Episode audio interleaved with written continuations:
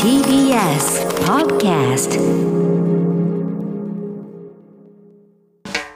発信型ニュースプロジェクト。荻上チキ。セッション。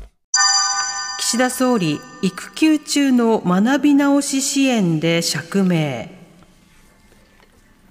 国会では今日から衆議院予算委員会で岸田総理と全閣僚が出席して2023年度の予算案に関する基本的質疑を実施しています。岸田総理は先週国会で自民党の大家参院議員から産休育休期間中の学び直し支援の提案を受け育児中など様々な状況にあっても主体的に学び直しに取り組む方々をしっかりと後押しをすると答弁。これに対し野党などから子育てと格闘している時にできるわけがないと批判の声が上がっていましたが、今日岸田総理は発言について釈明し、リスキリングの環境整備は育休中だけに限らない点を強調しました。また松野官房長官も会見で産休育休中にリスキリングを強いるような趣旨ではないと強調しました。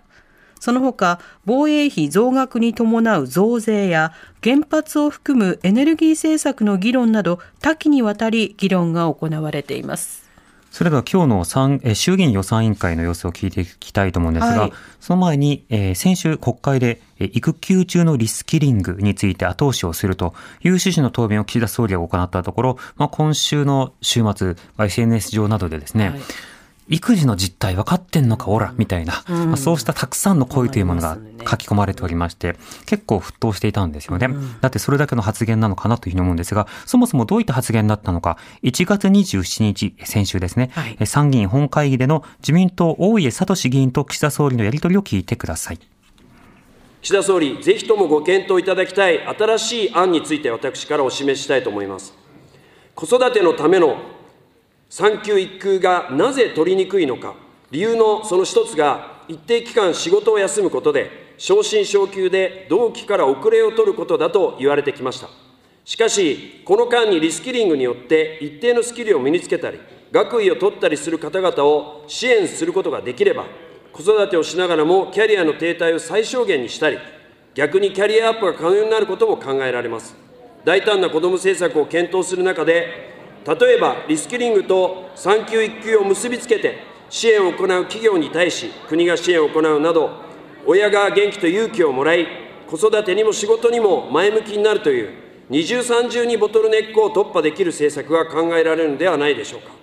この政策によって結婚育児期に女性の就業率が低下する M 字カーブや育児後非正規で働くようになる L 字カーブの解消にも資するものだと考えます。今ある仕事が近い将来、AI にとって変われることも予想され、私たちのキャリアにとってリスキリングが当たり前になる時代が来る中、このようなリスキリング支援メニューの拡充が必要になるのではないかと思いますが、総理のお考えをお伺いします。えー、子育て世代に対するリスキリング支援と女性の就労の壁を取り除く取り組みについてお尋ねがありました。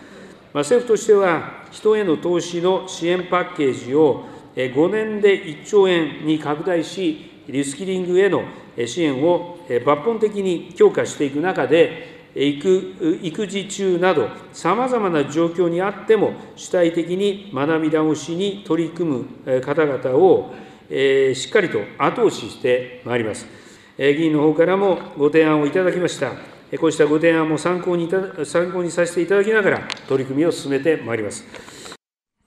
はい、えー、どちらかというと自民党の大家聡議員が、まあ、提案させてくれと、うん、育休中というその時間帯にリスキリングを行って生産性を高めるなどすれば前向きになるし、いろいろ成長するし、まあいいことだらけじゃないかというのは趣旨のことを言って、これが夢や希望云々という、まあそうしたようなことを言うのに対して、岸田総理が、まあそのご意見も踏まえた上で、えー、様々な支援をしていきますというふうに、まあ答えるという、まあそういった場面だったんですね。で、まあ全体的な趣旨としては、育休ってお休みだと思ってるの？っていう、まあ、そうした反応がとても多くて、まあ、そういうようなことを感想として持つのもおかしくないようなやり取りではありました。それに対して今日、自民党の鈴木貴子議員が岸田総理についてこの点質問をしています。ちょっと、この週末、ネットでも賑わせてしまったのが参議院の代表質問のリスキリングと育休の話題であります正直あの私の周りでも育休産休中にリスキリングそれ本気で言ってるの？というですね反応が相次いだところであります私、これはですね、まあ、あのぜひ総理にその真意のところをぜひ答弁でいただきたいと思うんですけれども、もっと重要なのは、この魔女狩り等ではなくてですね、何が問題なのかというと、例えば、育休においては、男性が育休をしても、取るだけ育休という呼ばれている実態があるんです。これ何かというと、育休中の男性の約3人に1人が、家事・育児時間が1日2時間以下。そういった誤った育休の認識を持っている、もしくは育休の使い、時間の使い方をしている人たちこそ、リスキリング、まさに学び直しが必要なんじゃないのかなと、まあ、こんなふうにも思っています。あの総理が考えて、えー、いらっしゃる、そのいわゆる、まあ、その子ども真ん中政策とが描く、まあ、これからの社会、もしくは総理が常に掲げていらっしゃる新しい資本主義と、この子育て政策、もしくは子ども真ん中主義、こういったこの位置づけというものを改めてお聞かせいただけますでしょうか？うん、リスキリングに関するあの本会議でのこの発言の、まあ、趣旨ですが、あのまあ、私自身もこの、まあ、3人の子どもの親です。えー、その子育てというものが経済的、時間的、さらには精神的に大変だということ、これもは目の当たりにしましたし、経験もいたしました。そうしたあの中で、この産後産育休時の大切さ、これも承知しているからこそ、例えば私自身、まあ、政調会長の時には、まあ、産後8、えーと、あれは8週間以内に取得できる、えー、産後、えー、産後パパ育休、これを含めて、育休制度の拡充に取り組み、そして今、次元の異なる少子化対策に取り組んでいる、こうしたことです。本会議の発言で申し上げたのは、リスキリングに関して、ライフステージのあらゆる場面において学び試しに取り組もうとする際に、本人が希望した場合には、それをしっかりと後押しできる、そうした環境整備を強化していくことが大事であると。あらゆるステージにおいて、本人が希望したならば、そうしたあのことをそうしたリスリングに取り組める環境整備を強化していくことが重要だという趣旨で、まあ、申し上げたわけであります。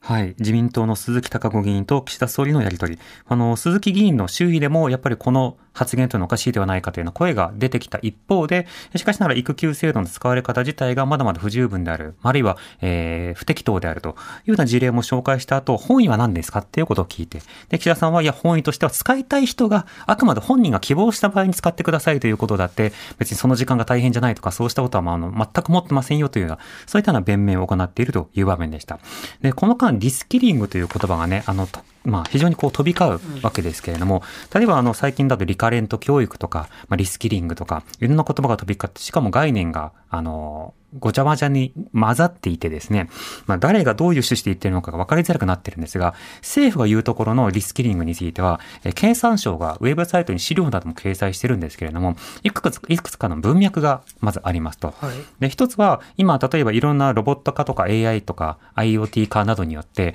雇用が失われたりするような点もあるよねと。一方でそこでリスキリングなどをしていくと、失われる以上の雇用というものを創出することができる。つまりそういったような仕方で能力向上、労働者の側がすることが必要なんだということが一点。それから経済成長を行っていくためには、あのより採算性が取りやすい分野に労働者が移動することが必要となる。しかし、いきなり移動しようと言っても、不慣れな文脈の仕事であるとか、あるいは高度なプログラミングとか必要な場面だと、簡単に転職などできないですよね。そうしたことを可能にするためにリスキリングして、まあ、キャリアを築いてください。というような議論で割と使われがちなんですね。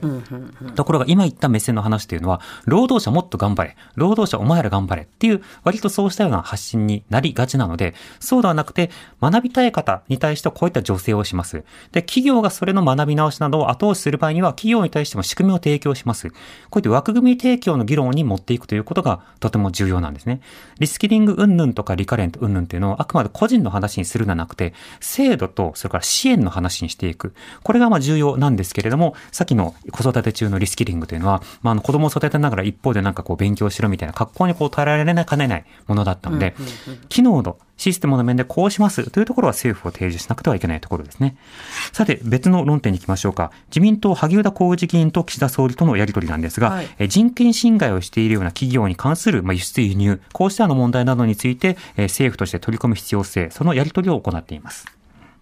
5月の広島サミットでは、自由、民主主義、人権、法の支配といった基本的な価値を有する G7 の皆さんと、世界にその重要性を発信をしていただきたいと願っております。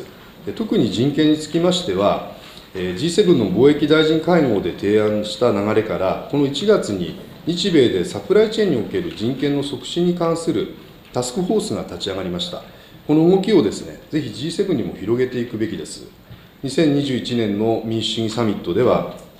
カメラや顔認証などの監視技術について、人権侵害に悪用されないよう、輸出管理に取り組むとの共同声明が米国主導で発出されましたが、日本はこの声明に参加しませんでした。我が国のサイバー監視システムが人権侵害に利用されるようなことはあってはならず、こうした重要技術に対する輸出管理を国際協調のもとに進めることは極めて重要だと思います。3月には第2回の民主主義サミットが開催されますが、日本として積極的な役割を果たすべきではないでしょうか。そして広島サミットにおいても、人権侵害を防止する観点からの輸出管理の重要性について、G7 の確固たる意思を世界に向けて発信すべきと考えますが、総理のお考えをお聞かせください。えー、我が国は、まあ、人権を、まあ、普遍的な価値で、えー、あり、また人権擁護はすべての国の基本的な責務であると考えております。そのような考え方から、日本はこれまで深刻な人権侵害に対してはしっかりしっかり声を上げる一方、対話と協力を基本とし、民主化、人権擁護に向けた努力を行っている国との間においては、二国間対話や協力を積み重ねて、実質的な取り組みを促す。こうした姿勢をとってきました。あのまた、企業のサプライチェーンにおける人権尊重については、昨年、日本政府として業種横断的な人権デューデリジェンスガイドライン、これを公表いたしました。政府調達における人権尊人権尊重についても、早期導入に向けて関係省庁間で今、議論を進めています。萩生田光一議員と岸田総理とのやり取りを聞いていただきました。様々な輸出入の場面で人権が問題になるような場面というのがいくつかあると。今回ケースとして挙げられたのは、例えば監視技術を提供したときにそのカメラとか顔認証などを使って海外が人権侵害に使われたらこれは問題ですよねと。また日本の国内での整備も必要ですよねという話がある。あるいは今回議論になっていなかったけれども、例えばそのまあウイグルの問題もそうですが、人道侵害が現に行われているところで工場生産された製品などが日本に入っててくるような場合などの問題など、いろんな論点というのはあるわけですよね。そうしたことについて、えー、海外に対して、えしっかりと声明を出していきましょうという、まあそういったやり取りだったんです。このメッセージ自体はとても重要なんですけれども、あの、自分たちの足元の光景などを見ますと、私たちの国には技能実習制度というものがありまして、はい、そこでは人権侵害が行われやすいということが言われていますね。また、あの、入管施設の中での人権侵害というのも言われていますし、また日本が海外から輸入をしている国に対して、様々な是正勧告するするって言ってるけれども、結局その資本の論理でなかなか介入しないという実態もあるわけです。なので、そうしたような点というものの足元をしっかりと見つめ直した上で対応していくということも必要になりますね。最後、立憲民主党の岡田克也議員と岸田総理のやり取りは、存立危機事態に関して、えー、安全保障に関する議論です。最後ですね、反撃能力について、まあ、私が想定する、まあ、政府が言うですね、存立危機事態における反撃力の行使というのは、こういうことかなというふうに思って作ってみました。私はこれ賛成してるわけじゃありませんよ。日米が共同ミサイル防衛やっていると、その時に、まあ、米国の艦船にえー、ある国がミサイル攻撃を加えたと。で、存立危機事態の、まあ、要件に該当するということで、日本がそれに対して反撃をすると、そのミサイル基地に。まあ、こういう場合を想定しておられると考えていいですか？まあ、実際のところ、個別具体的な事案に即して対応を考えなければいけませんが、基本的な考え方として、まあ、存立危機事態とは、我が国と密接な関係にある他国に対する武力攻撃が発生し、これによって我が国の存立が脅かされ、国民の生命、自由及び幸福追求の権利が根底から覆される明白な危険がある事態であり、そしてなおかつ他に適当な手段がなく、必要最小限度の実行行使行使にとどまる、まあ、こうした条件を満たすものであります。よって、この存立危機事態、まあ、これ、図をお示しいただきましたが、これ、米国がをはじめとする他国による、えー、その他国に対する武力攻撃が発生したからといって、無条件で認定されるものではありません。個別具体的な状況について、えー、即して、まあ、攻撃国の意思ですとか、能力ですとか、事態の規模ですとか、まあ、こういったものを総合的に考慮するわけですが、あの基本的に我が国のこの国民の生命、自由、幸福追求の権利が根底から覆される明白な危険がある事態において、こうしたあの存立危機事態のこのの発動を考えていく、これが基本でありますので、全くこの我が国とは関係ない事態で、米軍が攻撃を受けたとしても、こうしたあの我が国として対応することは考えられないということであります今日あの議論したかったのは、その存立危機事態における反撃力の行使の話なんですね。まあ、日本から相手国本土にミサイル撃ち込むわけですから、これどういう場合があるんでしょうかと、日本自身は攻撃を受けてないんですよ。だけど相手国、その米韓が攻撃を受ければですね、相手国本土にミサイルを撃ち込む。まあ私、およそちょっと想像できないんですね。だから、この存立危機事態における権力の行使についてですね、反撃力の行使について、具体的にこういう場合が可能性があるっていうことをいくつか具体例を挙げて説明してもらいたいんですよ。まずあの存立危機事態の概念が曖昧だということでありますが、もしこの存立危機事態に至ったときは、政府はその事態の認定、その前提となった事実、武力の行使の必要性が認められる理由などを明記し、この対象基本方針について、国家安全保障会議の審議を得て、閣議決定し、直ちに国会の承認を求める、こういった手続きになっています。えこれはその曖昧だということでありますが、そういった国会手続きをしっかり経ることで、国会の承認を得る、こうした手続きになっているということであります。そして具体的な事態を説明するべきだというお話がありました。基本的な考え方を分かりやすく、この図式等で説明することはあり得ると思いますが、この具体的な事態を細かく説明すると、こういった場合はこうする、こういった場合はこうするという細かいことをこの具体的に説明するということについては、これはもう安全保障の世界のこの常識でありますが、この我が国の国民の命や暮らしを守る手立てをその手の内を明らかにするということになるわけですから、そうした細かい具体的な説明までは行うことを控えなければならないということだと思います。基本的な考え方については、この丁寧に説明することは重要だと認識をいたします。存立危機事態に関して立憲民主党の岡田克也議員と岸田総理のやり取りを聞いていただきました。はい、これあの存立危機事態、あの安倍総理のね、あの時にもあの議論がずっと行われ続けていまして、え集団的自衛権の行使をどういうふうに考えるのかというふうに言った時に、集団的自衛権フルスペックで行うのではなくて、日本の存立が脅かされるような事態においてのみ、日本が例えば攻撃などに参加をするようなことがあるんだというようなそういった話があったわけですね。で今いろんな有事があった場合に備えなくてはいけない。そしてそこのためにまあ軍事費をこう増やさなくてはいけないという議論されてた時に、そこで想定されているのはやはり同じく存立危機事態になるわけですが、その場合、こうやって増額をするとか、あるいは装備を拡充するとか、増税するとまで言ってるのだから、その背景何のためにっていうところを丁寧に説明しなくちゃいけないじゃないかというようなことを、まあ、岡田議員が求めていると。まあ、それに対して、あの、岸田総理の側というのは、あの、一般論として語ることはできないか個別具体的な話はできないんですと。そういった話をすると、ある種手打ちを、手の内を他の国に明らかにすることが言えないんですというようなことが言われていました。まあ、何の装備でどうするっていうところまで細かく説明するとなれば、手の内を明らかにするということになり得るわけですが、例えばそのどこどこが攻撃したミサイルが、日本本のとこどこに標白をしている米韓にこういった攻撃を与えた場合などは、みたいな、あの、ある種の、えー、わかりやすい事例みたいなものを挙げるということは、決して不可能ではないと思うんですよね。そうしたこと抜きにいろんな議論が進んでいくということになると、安全保障の話というのは何か難しくて、で、判断しがたいもので、エビデンスなどを示しにくいて、遠いような世界の問題なんだと思われてしまいがちなので、ここはしっかりと政府の立場、政府の立場として説明をした上で、国会、そして国民に議論を求める、そうしたような姿勢が必要なのかなと思いますます。